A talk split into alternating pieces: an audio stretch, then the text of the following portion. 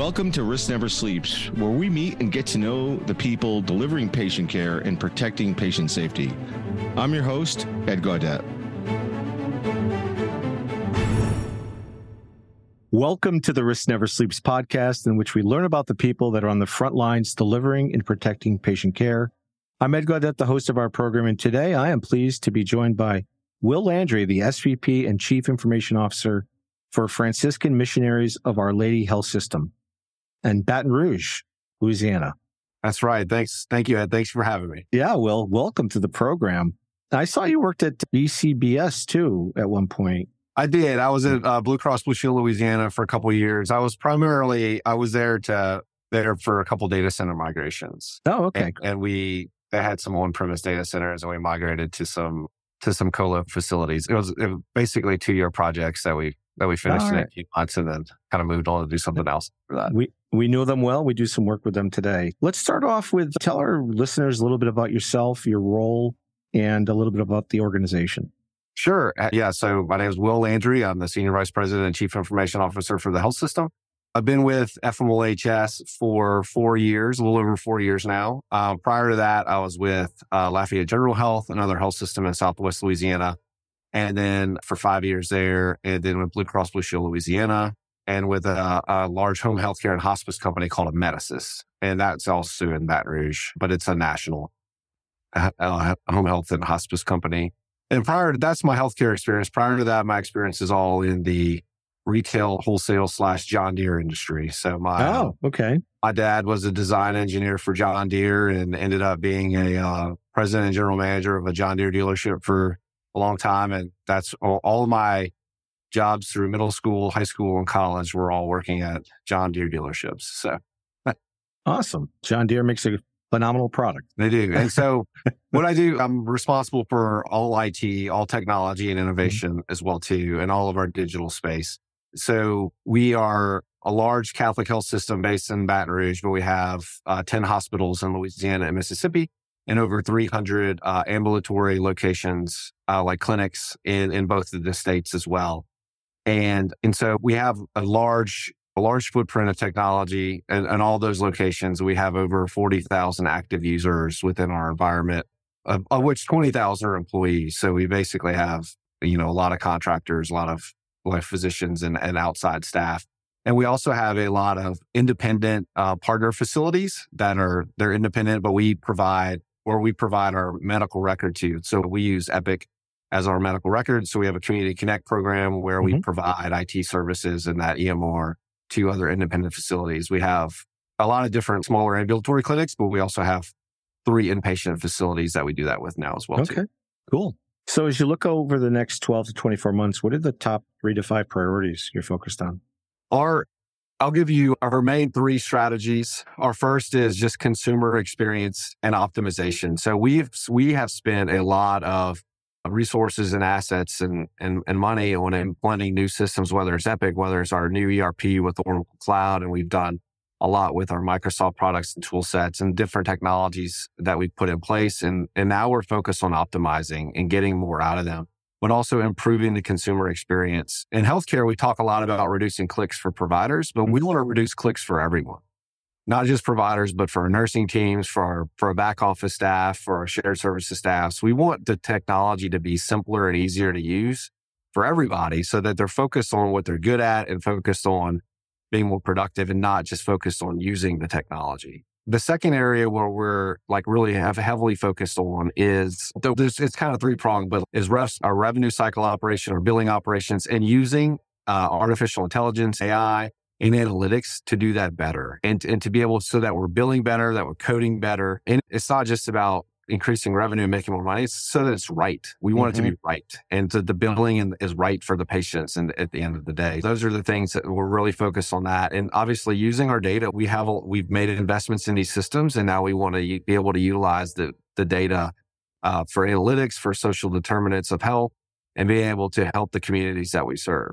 And then our third the third strategy that we're really focused on this year, it's, and there's, they're kind of two, sometimes uh, opposite, but they're, we have them together as one strategy because they're so complementary is cybersecurity and interoperability. We have to be secure and we also have to share data. And so we, and we have to do both things very well. And that's that we are really focused on improving both of those areas. That makes sense. I could see that with the ONC and the interop rule. So that does make a lot of sense that they're together. But you're right. They, there's some tension there between sure. enforcing the control and uh, opening it up to share the right. data to to patients and partners. I love the way you think about that. How, how did you get into healthcare and, and cybersecurity?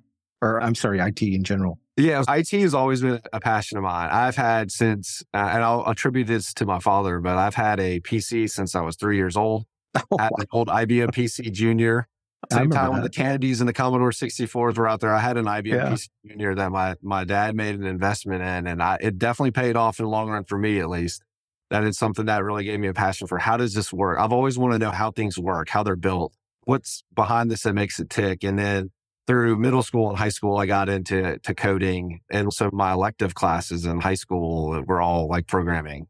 We did Turbo Pascal and C plus. Turbo Pascal, yeah, I know it well. I probably don't get a lot of Turbo Pascal mentions recently, but I met my wife in a Turbo Pascal class. So, and, and then when I and then in college, I made majored in information systems, and my programming classes were all my easy A's. That was and then yeah. and so I've just always had a passion for that. And then how I ended up in healthcare, I was doing, I mentioned earlier, my background, early background was a lot of John Deere mm-hmm. and a lot of agriculture, commercial equipment industry. I was doing IT in, in those areas, but I ended up just, I, I had to do something different because my, my, my parents' company, they sold it, they retired, they did something different. So I was looking to just do something different. And I stumbled upon an, an IT operations manager job in a Amedisys. And yeah. I never had even considered working in healthcare. And I really had, I really got, I really under, kind of connected to the purpose of healthcare. And, mm-hmm.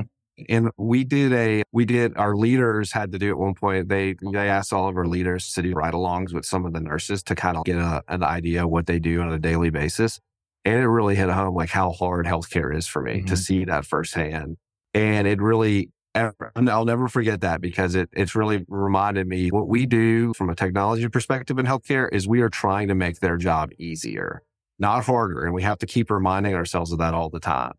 That the technologies to try to make them more efficient and more effective in what they're doing so that they can care for the patients better. And uh, that is always, and then also too, along with that part, I learned later when I was in Lafayette General, I really learned and hit home that when we provide these EMRs and electronic medical record systems in healthcare, it's interesting because we're in an industry where we're providing a service that our users really don't want because it's, and it, that's, that's changed over time. But not long after the Affordable Care Act, there's a lot of negative oh, absolutely. providers and nurses about having to document electronically. And so we've, we have a lot of pressure to deliver systems that, that are up, up, that their uptime's 100% and that they're not a hindrance to what they're doing. And so it is, it's a little bit different that, that we have, that's a really high bar that we have to set. And we're constantly trying to improve that. Yeah, I remember that you mentioned saving clicks, and I remember the first time I heard that, that the light bulb went off. And since then, this is back in 2009, 2010.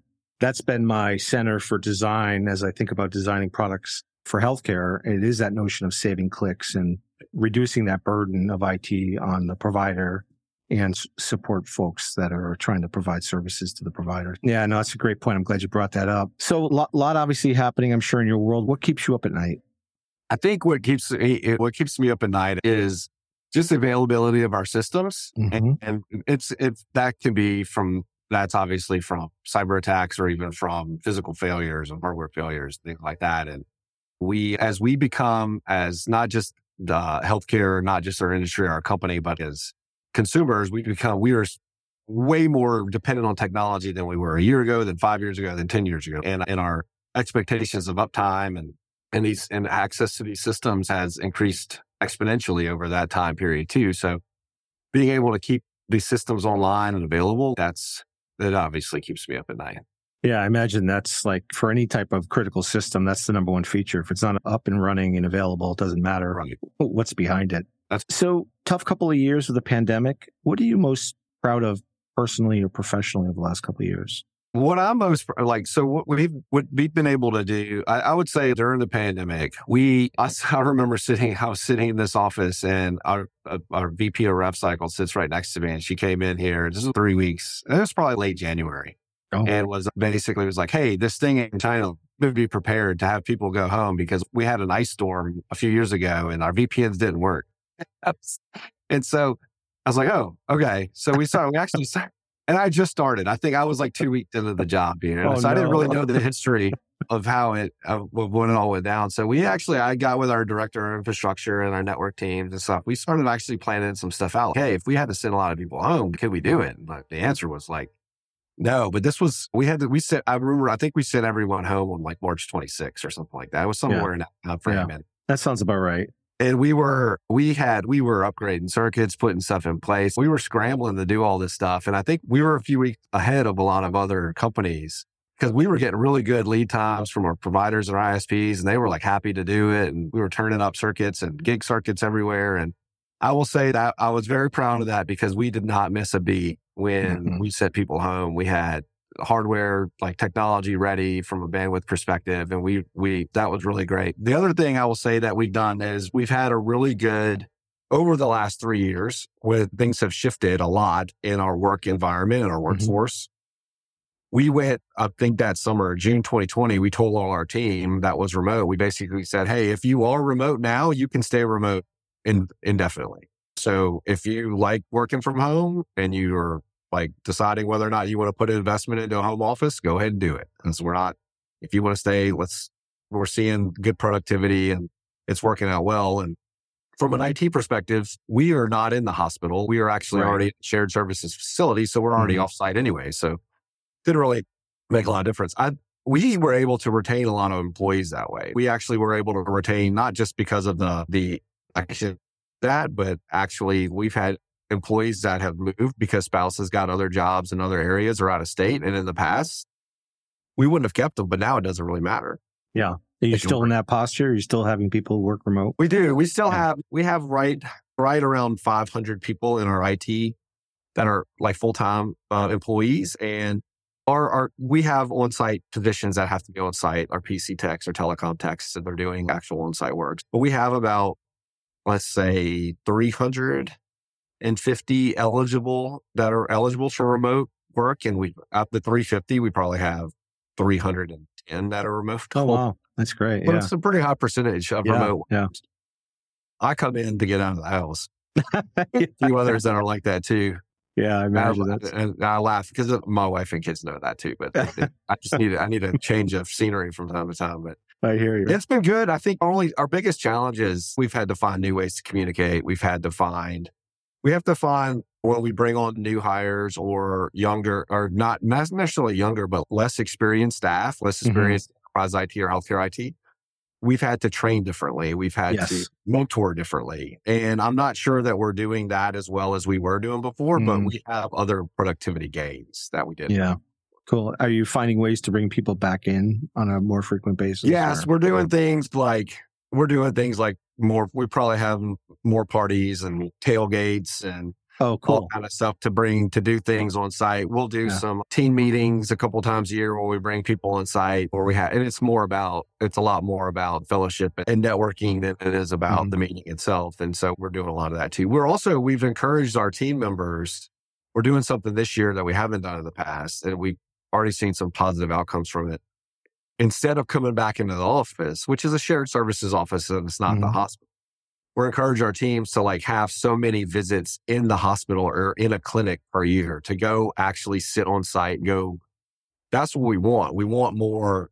What are the to go see what the users are doing, how they're using the systems mm, versus the cold coming, face versus yeah. coming sit in. Uh, and it's not like every day, but it's a few times a month or a few times a quarter. And yeah, I like that. What, what, we can make work out. And that's, that's not only has our team enjoyed it and got a lot of good feedback from it, our, our end users and our customers have, are really enjoying seeing that as well too. Oh yeah. The, the providers can say, look at all these clicks. I need to get rid of these clicks. I remember a couple of those sessions. Right. So outside of healthcare and IT, what are you most passionate about? What would you be doing if you weren't doing this job? Playing with my kids. Yeah. I have an eight year old son and a four year old daughter. Oh, great. I have, I have young kids. And yeah. so we do a lot of basketball, a lot of outside. We go to a lot of events. I have actually have LSU season tickets for football and oh, basketball. Nice. So we go to, yeah. my son and I go to a lot of football and basketball games together. And then I love, I, I like, really like doing electrical work. Hmm. That would be, I always say that if I wasn't, if I had to change careers or if I came back into different life, I might be an electrician. And I'm not very good at it. I just like doing it. Yeah. So, but it's the wrong ideas. Nice, nice. And I noticed the bobbleheads on your credenza there, or your uh, yeah, shelf. those are for lots of different games and events, and some of them are for gifts from people. And I don't think I've bought any of those. I think they're all like either gifts or events. So you, you go to a bobblehead night and you get a, Oh yeah, yeah, yeah. So that's what some of them are. I got a couple. I got a Pelicans player, a Oh Philly yeah. Player. I used to live in Baltimore, so I've been to. I don't have an Yeah. Orioles bobblehead, but I need one. But I've been, I've actually had a few different Phillies bobbleheads, and this is my probably most unique one. It's the Pelicans King Cake Baby. It's their Oh, mascot during That's the cool. Mardi Gras season. you So- mentioned Baltimore. Guess whose birthday it is today? Oh, Edgar Allan Poe.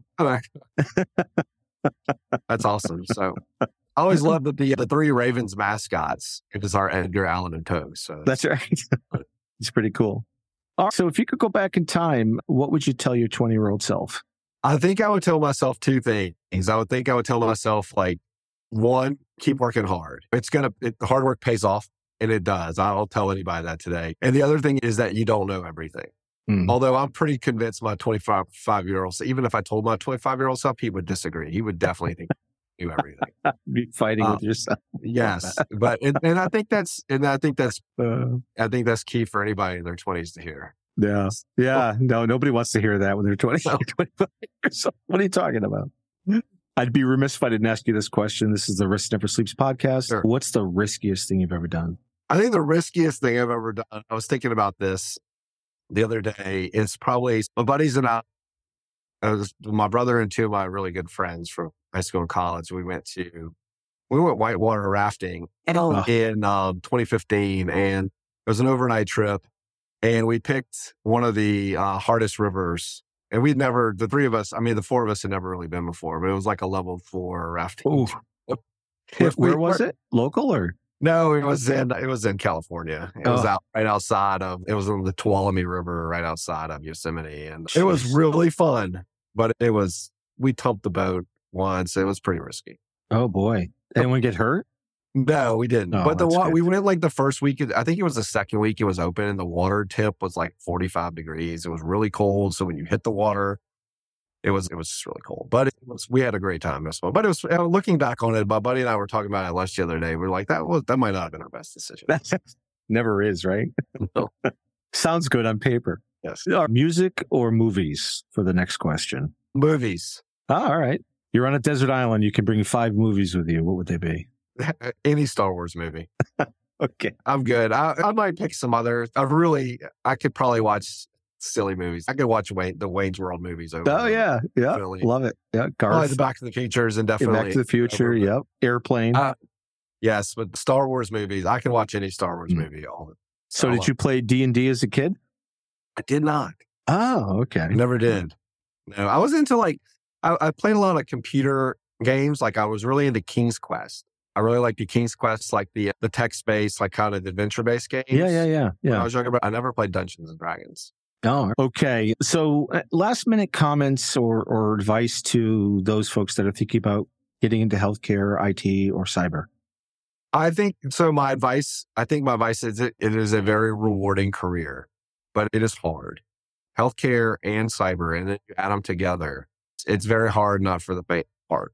But I think that uh, with anything, the harder it is, there's it's not made for everybody. And I think that you can um you can be very successful with with a lot of hard work. But it also, I think you have to be very diligent in making sure that from a security perspective, obviously, because you're your users or your access. People don't, you know, naturally you want open access. You want to be able to use systems, but you also want to be able to secure it. So there's, we talked earlier about interoperability, security, or sometimes pulling in opposite directions. But I think with any system and securing it, you're going to have, you're going to be pulling in opposite directions. And I, it is something that it's not easy. It's not for the faint of heart. And there will be a lot of long nights, but it is a very rewarding career. Yeah, and you can have some fun too. Absolutely. Absolutely. All right. We've been talking to Will Landry today with FMOL out of Baton Rouge, the Franciscan Missionaries of Our Lady Health System. This is Ed Gaudet from the Risk Never Sleeps podcast. Remember, if you're on the front lines protecting patient safety or delivering patient care, stay vigilant because risk never sleeps.